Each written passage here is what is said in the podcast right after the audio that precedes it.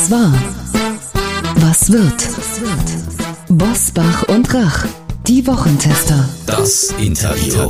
Powered bei Redaktionsnetzwerk Deutschland und Kölner Stadtanzeiger. Und hier sind die Wochentester. Wolfgang Bosbach und Christian Rach. Hallo und herzlich willkommen, Christian Rach hier aus Hamburg. Und ein fröhliches Hallo auch von Wolfgang Bosbach aus Bergisch Gladbach. Sie hören eine Interviewfolge der Wochentester mit dem Präsidenten des Deutschen Instituts für Wirtschaftsforschung, Professor Marcel Fratscher. Was kostet uns Putins Krieg? Die Einschätzung des Top-Ökonomen gleich. Unser heutiger Werbepartner ist der Blanc Vallée Verlag. Wir bedanken uns für die freundliche Unterstützung. Die Diplomatenallee heißt der neue Roman von Annette Wieners. Er spielt im Jahr 1974 in Bonn, also in der damaligen Bundeshauptstadt. Erzählt wird die Geschichte von Heike, Mutter zweier Kinder, die im Schreibwarengeschäft ihrer Familie arbeitet. Eines Tages taucht ihr alter Graphologie-Professor bei ihr auf und will, dass sie für ihn Schriftgutachten erstellt. Die Gutachten sind der Auftakt für eine deutsch-deutsche Geschichte, die es in sich hat. 1974 war ein unheimlich spannendes Jahr. Die DDR eröffnete eine ständige Vertretung in Bonn und schickte dazu 100 staatstreue Genossen an den Rhein. Im Roman hofft Heike, ihr Bruder ist dabei und lässt sich auf einen Deal ein. Die Diplomatenallee verwebt die Ost-West-Story einer mutigen Frau mit dem Thema Graphologie, also der Begutachtung von Handschriften. Und passend zum Buchstart hat der Verlag ein Gewinnspiel aufgesetzt. Sie können ein graphologisches Gutachten gewinnen, ein Gutachten Ihrer eigenen Handschrift. Das Gewinnspiel und alle Informationen zum Buch finden Sie unter blancvalet.de slash Diplomatenallee. Blanc wird geschrieben B-L-A-N-V A-L-E-T. Der Roman Die Diplomatenallee von Annette Wieners ist ab sofort erhältlich in ihrer Lieblingsbuchhandlung und online und selbstverständlich auch als E-Book. Hier noch einmal die Adresse für alle Infos blancvalet.de slash Diplomatenallee. Heute zu Gast bei den Wochentestern Marcel Fratscher. Der Präsident des Deutschen Instituts für Wirtschaftsforschung erklärt, wie viel uns Putins Krieg kostet und warum wir ein irrationales Verhältnis zum Geld haben.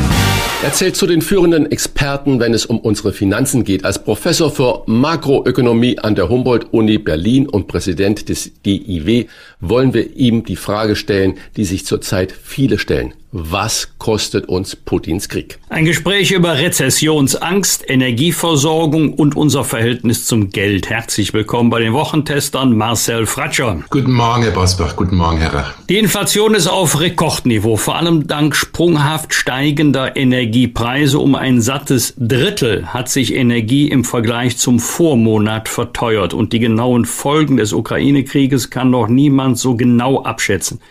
Herr Fratscher, welche Prognose geben Sie ab über die Inflationsrate in diesem Jahr? Ich rechne damit, dass wir Inflationsraten um sechs oder sieben Prozent haben könnten, immer im Vergleich. Im letzten Jahr war die Sorge groß, da haben wir ungefähr die Hälfte davon gehabt und das war schon enorm.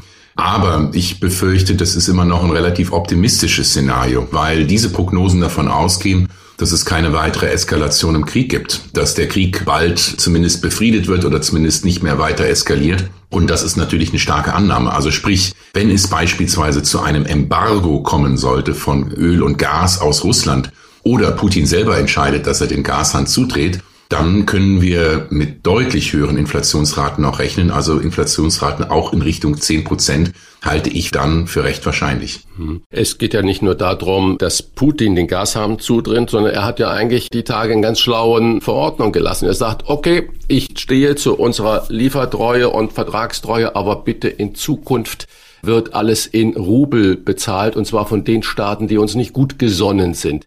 Damit hebelt er natürlich die Sanktionen gegen die russische Zentralbank aus. Das heißt, die westlichen Staaten müssten sich ja Rubel besorgen und das geht ja vermutlich nur über die russische Zentralbank, um dann wiederum an Gas und Öl zu kommen.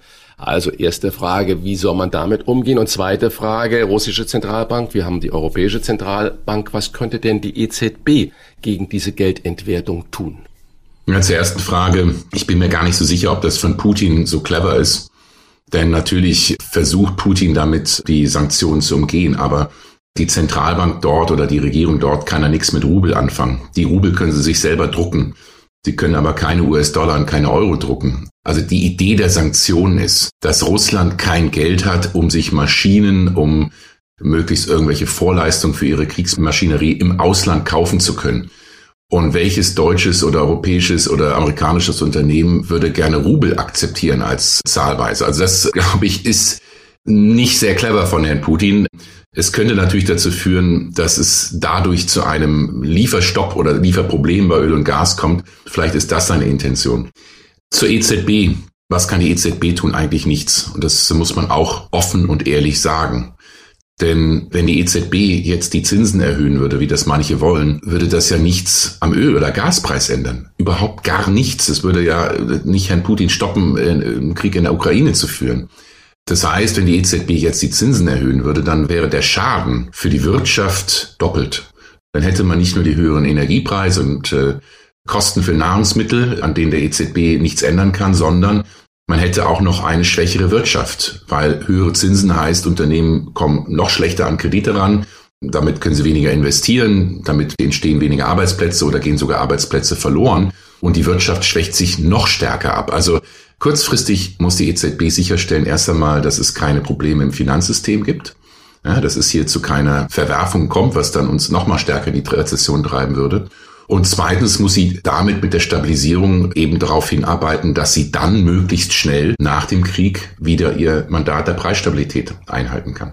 Bundeswirtschafts- und Klimaschutzminister Robert Habeck wirkte vor einigen Tagen wie ein Bittsteller, als er bei den Scheiß in Katar einen Erdgasdeal vereinbarte. Moral oder Geld, das war danach die Frage, denn die Scheiß gelten als finanzieller Unterstützer der Taliban. Wie beurteilt Ihr ökonomischer Verstand einen solchen Deal? Ist Katar wirklich besser als Russland?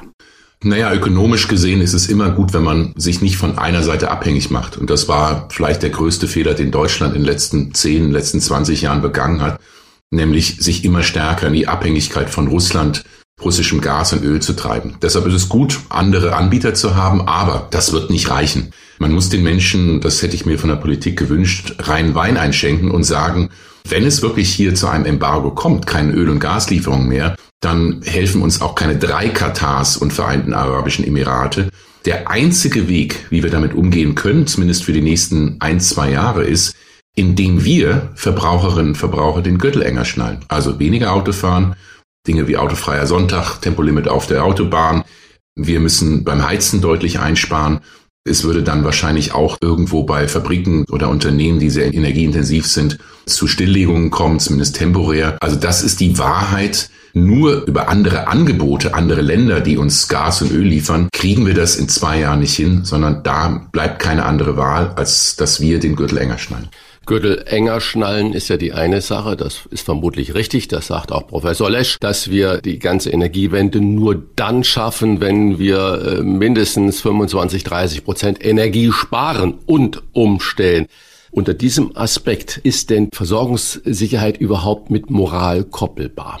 Ja, das ist eine fundamentale Frage. Wollen wir Globalisierung? So würde ich es mal anders ausdrücken, denn es gibt ja kaum eine Volkswirtschaft, die so stark von globalen Lieferketten abhängig ist wie Deutschland. Und das gilt nicht nur gegenüber Russland, sondern, wie Sie eben gesagt haben, auch Staaten im Mittleren Osten, die jetzt bei Menschenrechten keine Engel sind, sondern eher ja, ein schlechtes Zeugnis haben. Das gilt aber auch gegenüber China. Wir sind noch viel abhängiger von China als von Russland.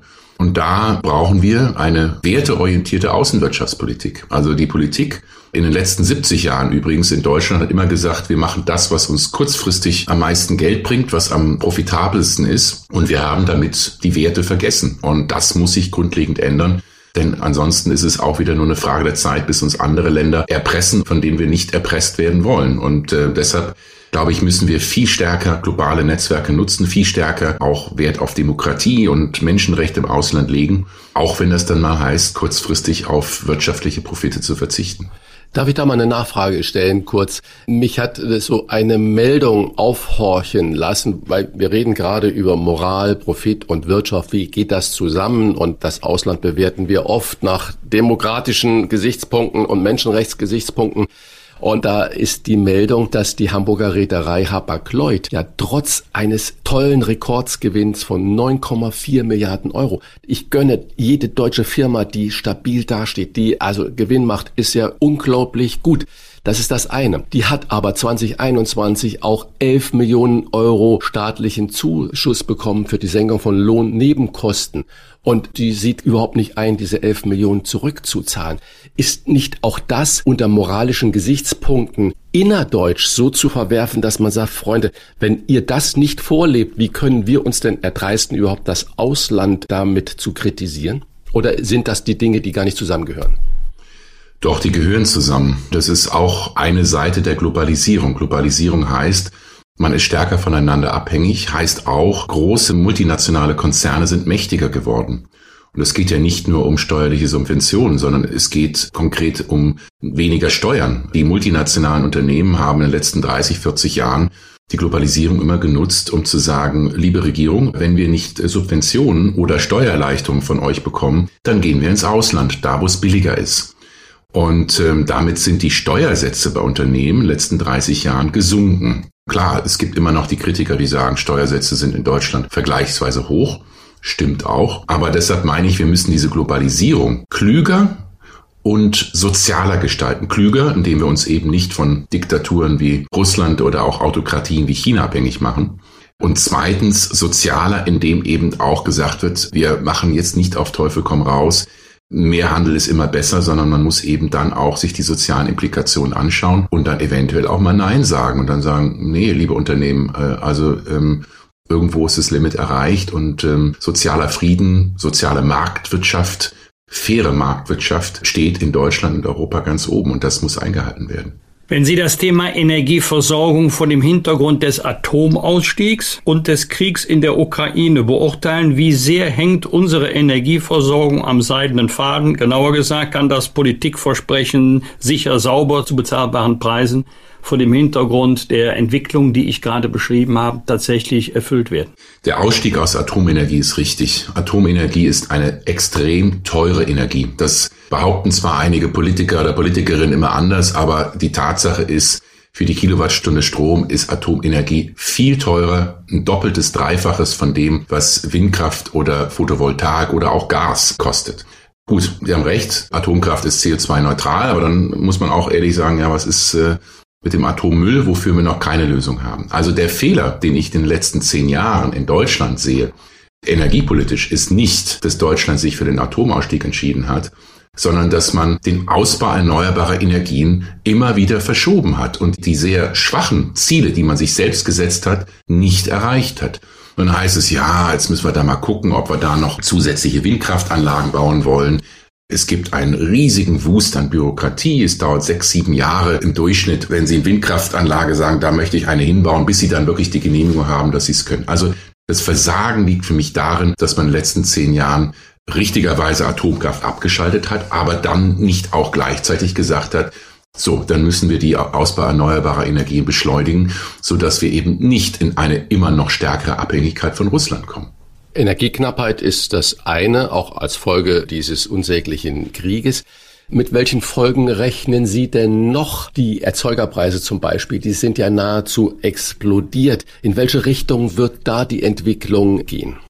Meine größte Sorge bei den wirtschaftlichen Auswirkungen ist nicht, dass wir Deutschen am härtesten getroffen sind. Wir Deutschen, wir Europäer, das ist hart, wie wir jetzt bei den Spritpreisen sehen, Energiepreisen sehen, aber wir sind relativ wenig betroffen. Äh, wir haben einen starken Sozialstaat. Wir sehen ja immer wieder, dass die Politik, die Bundesregierung neue Hilfspakete trifft und unterstützt.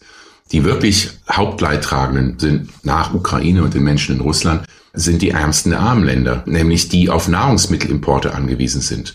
Was wir gar nicht auf dem Schirm haben, ist, dass die Nahrungsmittelpreise steigen. Russland Ukraine exportieren 30 Prozent des Weizens weltweit. Russland exportiert Kalidünger 30 Prozent des gesamten Angebots weltweit. Das heißt, wir kommen zunehmend in eine Nahrungsmittelknappheit und explodierende Preise. Und dann nehmen Sie mal ein Land wie Ägypten, 100 Millionen Menschen, müssen komplett ihren Weizen importieren, können aus klimatischen Bedingungen zu Hause nichts produzieren. Und wenn dort der Preis um 30, 40 Prozent vom Brot steigt, dann haben Sie ganz schnell viele Millionen Menschen, die wieder in absolute Armut abrutschen. Und das ist mein Horror, dass wir das dicke Ende noch nicht gesehen haben. Und weltweit am Anfang der Pandemie sind über 100 Millionen Menschen wieder in absolute Armut geglitten. Meine Befürchtung ist, dass wir jetzt wieder eine solche Situation haben und es hat im Augenblick noch kaum jemand auf dem Schirm. Wir sprechen immer so ganz leicht über Milliarden. Heute sprechen wir gar nicht in Millionen. Das nimmt ja keiner mehr richtig wahr, sondern Milliarden.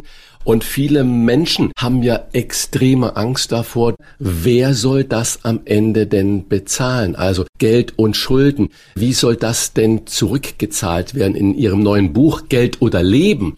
Werfen sie uns ein irrationales Verhältnis zum Geld vor. Der Buchtitel wurde vor dem Beginn des Krieges festgelegt und das Buch ist nicht so makaber jetzt wie der Titel klingen mag, gerade in diesen Tagen. Warum haben wir Deutschen denn so ein Problem mit Geld oder so ein irrationales Verhältnis dazu? Ja, wir denken, Sparen ist immer gut und Schulden ist immer schlecht. Und das ist der Fehler. Denn zwei Punkte dazu. Erst einmal, Sie als Person können nur 100 Euro sparen auf dem Sparbuch oder auf dem Konto.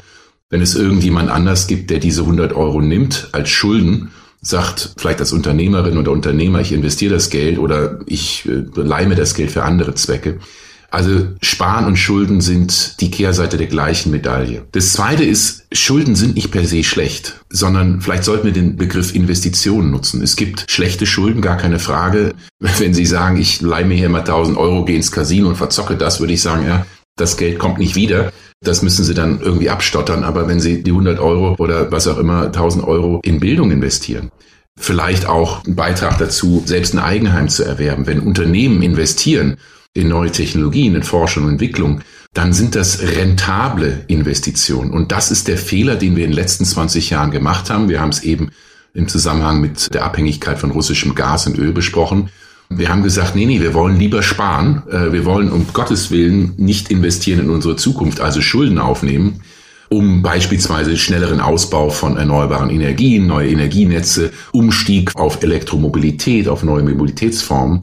Und das rächt sich jetzt. Also das ist das beste Beispiel, dass man sich kaputt sparen kann. Und ich glaube, jeder von uns kennt kaputte Infrastrukturen, kaputte Straßen, Brücken, wie die Schulen der Kinder aussehen, äh, wie runtergekommen die sind, dass es vorne und hinten an Lehrerinnen und Lehrern fehlt, an Ausstattung fehlt. Also wir alle kennen das, was passiert, wenn der Staat am falschen Ende spart. Und ähm, deshalb ist für mich nicht die Frage, wie viele Schulden hat der Staat jetzt genau, sondern die Frage ist, was macht er mit dem Geld? Und wir wissen aus vielen wissenschaftlichen Studien, ein Euro, den Sie heute in Bildung investieren, kommt in 20, 30 Jahren doppelt und dreifach zurück, weil es die Leistungsfähigkeit der Gesellschaft und auch der Wirtschaft verbessert.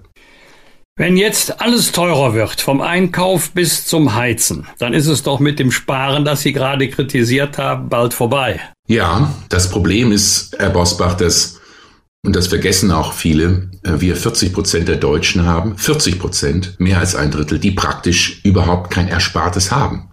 Ja, wir Deutschen sind zwar Sparweltmeister, es gibt kaum ein Land, bei dem die Menschen so viel ihres monatlichen Einkommens auf die hohe Kante legen. Das trifft aber nur für recht wenige Menschen zu.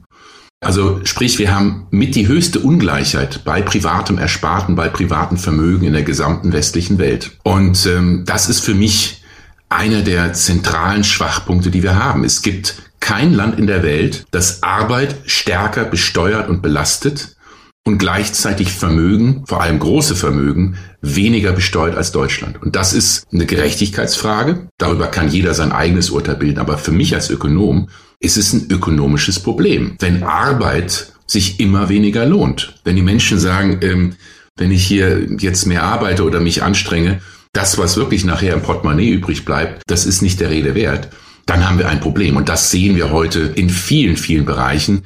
Und das wird sich für Deutschland noch stärker rächen mit der Demografie, mit der demografischen Wende. Also sprich, wir brauchen eine grundlegende Umgestaltung des Steuersystems, damit sich Sparen und Arbeiten wieder mehr lohnt. Herr Frascher, äh, in dem Zusammenhang kurzer Zwischenruf. Ist es denn falsch zu sagen, das Vermögen wurde doch gebildet aus Einkommen, das bereits versteuert worden ist? Ja, das ist richtig. Aber nehmen Sie den Punkt, Herr Bosbach, dass über die Hälfte der privaten Vermögen, die wir heute in Deutschland haben, nicht mit der eigenen Hände erarbeitet wurde, sondern vererbt wurde und verschenkt wurde. Also das sind riesige Summen. In Deutschland werden jedes Jahr 400 Milliarden Euro vererbt und verschenkt. Das sind ungefähr 10 Prozent einer jährlichen Wirtschaftsleistung. Der Staat nimmt aber fast nichts an Erbschaftssteuern ein. Das heißt, Sie haben natürlich recht, das Vermögen, das dort vererbt wurde, wurde schon mal von den Menschen, die gestorben sind, besteuert und erarbeitet. Aber äh, es geht ja hier darum, dass man vor allem den Vermögenszuwachs, ob das jetzt durch Erbschaften oder Investitionen am Aktienmarkt, dass man diese Zuwächse fair besteuert. Und fair als ein Beispiel, wenn wir eine effektive Erbschaftssteuer von 10 Prozent in Deutschland nehmen würden, dann würden der deutsche Staat 40 Milliarden Euro Einnahmen haben über Erbschaft und Schenkungssteuer. Und 10 Prozent kann jetzt mir niemand sagen, das ist eine unfaire hohe Steuer. Das ist jetzt ein Problem, sondern das ist eher relativ gering. Deshalb, also es gibt Wege, wie sich Vermögen, vor allem großen Vermögen, an den Ausgaben des Staates für Bildung, für andere Dinge beteiligen kann, ohne dass man jetzt dieses Vermögen über Gebühr belastet. Wenn Sie jetzt sagen 10 Prozent, damit meinen Sie, dass man auch diese Freibeträge, die Ehemann, Ehefrau oder die Kinder dann haben, 400.000, 500.000, dass man die abschafft und generell 10 Prozent nimmt? Nein, die Freibeträge sollen bestehen bleiben. Deshalb sage ich effektiver Besteuerung, also dass im Endeffekt 10 äh, Prozent rundherum kommt. Man könnte beispielsweise sagen, es gibt die Freibeträge die sind ja großzügig. Ja, das ist ja nicht so, dass wenn man jetzt hier von den Eltern 100.000 Euro erbt, was ja schon viel Geld ist, dass man dafür ein Euro äh, Erbschaftssteuer zahlt. Nein, die Freibeträge sollen bestehen bleiben, aber man könnte dann danach beispielsweise eine Flat Tax von 15 Prozent einsetzen. Also zu sagen, alle, die mehr haben, 15 Prozent, 1,5 müssen sie davon eine Erbschaftssteuer abgeben. Und das würde ungefähr dazu kommen, dass man dann 40 Milliarden oder in der Größenordnung dann an Einnahmen hätte. Wenn ich Sie richtig verstanden habe, sagen Sie, wir müssen Arbeit anders besteuern. Das heißt, wir müssen den Menschen, die mit ihren Händen ihr kleines Vermögen erarbeiten, einen äh, wie auch immer gearteten Steuervorteil geben. Wenn das nicht passiert, interpretiere ich das so, dass Sie dann sehen, dass unser Wohlstand bedroht wird. Weil wenn nur die Reichen noch reicher werden, weil man da nichts tut und die Menschen, die ihr Leben lang arbeiten, eben nicht in der Lage sind, ihren eigenen kleinen Wohlstand zu sichern, bedroht das den gesamten gesellschaftlichen Zusammenhalt und unseren Wohlstand im Allgemeinen? Wir sehen schon ja schon jetzt, dass der soziale Friede in Deutschland doch auch immer häufiger schief hängt und auch in der Pandemie, wenn man sich anschaut, die Menschen, die in systemrelevanten Berufen arbeiten, im Gesundheitsbranche, in der Pflege, in der Grundversorgung, in Supermärkten, an den Kassen, dass die extrem schlecht bezahlt sind. Das sind Jobs, die deutlich weniger bezahlen als die meisten anderen Jobs. Sie bekommen auch deutlich weniger Wertschätzung, werden übrigens vor allem von Frauen gemacht, das muss man auch mal ehrlich sagen. Und wir brauchen dort ein Umdenken, was uns Arbeit wert ist, wie wir Leistung bewerten wollen. Also da geht es um sozialen Frieden und ich glaube, da hängt einiges schief. Man versucht das jetzt über Dinge wie deutliche Erhöhung des Mindestlohns von 9,60 Euro auf 12 Euro, halte ich für völlig richtig. Gerade wo wir eben über Pandemie, hohe Inflation gesprochen haben, da hat man zumindest mal 10 Millionen Menschen, die weniger als 12 Euro die Stunde verdienen. Also eine ganze Reihe von Menschen, die wenigstens dort mal ein bisschen mehr Einkommen bekommen. Aber auch wirtschaftlich, und das ist ja mein Punkt. Wir haben eine schrumpfende Bevölkerung in Deutschland. Wir werden in den nächsten zehn Jahren vier Millionen Menschen netto aus dem Arbeitsmarkt verlieren. Zehn Prozent der Beschäftigten werden in den nächsten zehn Jahren mehr in Rente gehen, als junge Menschen nachkommen. Das heißt, wir müssen doch alles versuchen für den wirtschaftlichen Wohlstand, dass wir die Ressourcen, die Potenziale, die Menschen, die im erwerbstätigen Alter sind, dass wir die befähigen, dass wir sie gut ausbilden, dass sich Arbeit lohnt, dass über die Hälfte der Frauen arbeiten Teilzeit. Viele sagen, wir würden gerne mehr Stunden arbeiten, wenn es denn eine bessere Kinderbetreuung gibt, wenn es denn Ganztagsschulen gäbe, wenn es sich denn auch steuerlich, äh, also finanziell lohnen würde. Also wir haben noch unglaublich viel Potenzial, auch wirtschaftliches Potenzial im eigenen Land. Und äh, wenn es um wirtschaftlichen Wohlstand geht, dann muss es doch unsere Aufgabe sein, dass wir erstmal dieses Potenzial heben. Geld oder Leben, wie unser irrationales Verhältnis zum Geld unsere Gesellschaft spaltet, so heißt sein aktuelles Buch. Empfohlen zur weiteren Vertiefung und an dieser Stelle einen herzlichen Dank für die umfassende Einordnung an Marcel Fratscher. Ich danke Ihnen. Vielen Dank. Unser heutiger Werbepartner ist deinschrank.de, Europas Marktführer für Maßmöbel. Wir bedanken uns für die freundliche Unterstützung. Haben Sie auch eine Nische oder eine Schräge zu Hause, bei der Sie schon mal gedacht haben, das wäre doch ein guter Stauraum, wenn ich bloß einen Schrank oder ein Regal hätte, das genau dort reinpasst? Oder haben Sie bereits ein Möbel, das nicht genau in die Ecke passt und für nervige Schmutzecken sorgt? Solche Ecken kenne auch ich. Da wird dann das Bügelbrett oder der Staubsauger reingequetscht mit deinschrank.de. Müssen Sie solche Kompromisse nicht mehr eingehen, denn Europas Marktführer für Maßmöbel baut Ihnen individuelle Möbel für jede Raumsituation millimetergenau. Egal ob Schränke mit und ohne schrägen Regale, Sideboards, Badmöbel, Betten und vieles mehr, Sie können jedes Möbelstück in wenigen Schritten online planen und erhalten es in den unterschiedlichsten Ausstattungen, Farben und Materialien. Deinschrank.de liefert Premium-Qualität aus eigener Produktion, made in Germany. Die produzieren hier im schönen Rheinland mit fünf Jahren Garantie und kostenfrei zu Ihnen nach Hause, genau dorthin, wo das Möbelstück stehen soll. Wenn ich selbst planen und messen möchte, es ist auch ein Aufmaßservice und eine Beratung vor Ort und online möglich. Stellen Sie deinschrank.de doch mal auf die Probe. Möbel nach Maß für jede Raumsituation ohne Kompromisse. Made in Germany. Jetzt testen unter deinschrank.de. Das waren die Wochentester, das Interview mit Unterstützung vom Kölner Stadtanzeiger und dem Redaktionsnetzwerk Deutschland. Wenn Sie Kritik, Lob oder einfach nur eine Anregung für unseren Podcast haben, schreiben Sie uns auf unser Internet und auf unserer Facebook-Seite. Fragen gerne per Mail an kontakt@diewochentester.de und wenn Sie uns auf einer der Podcast-Plattformen abonnieren und liken, dann freuen wir uns ganz besonders. Danke für Ihre Zeit. Die neue reguläre Folge hören Sie am Freitag, Punkt 7 Uhr. Bitte die Wochentester einschalten. Was war? Was wird? Wolfgang Bosbach und Christian Rach sind die Wochentester. Ein Maßgenau Podcast. Powered bei Redaktionsnetzwerk Deutschland und Kölner Stadtanzeiger.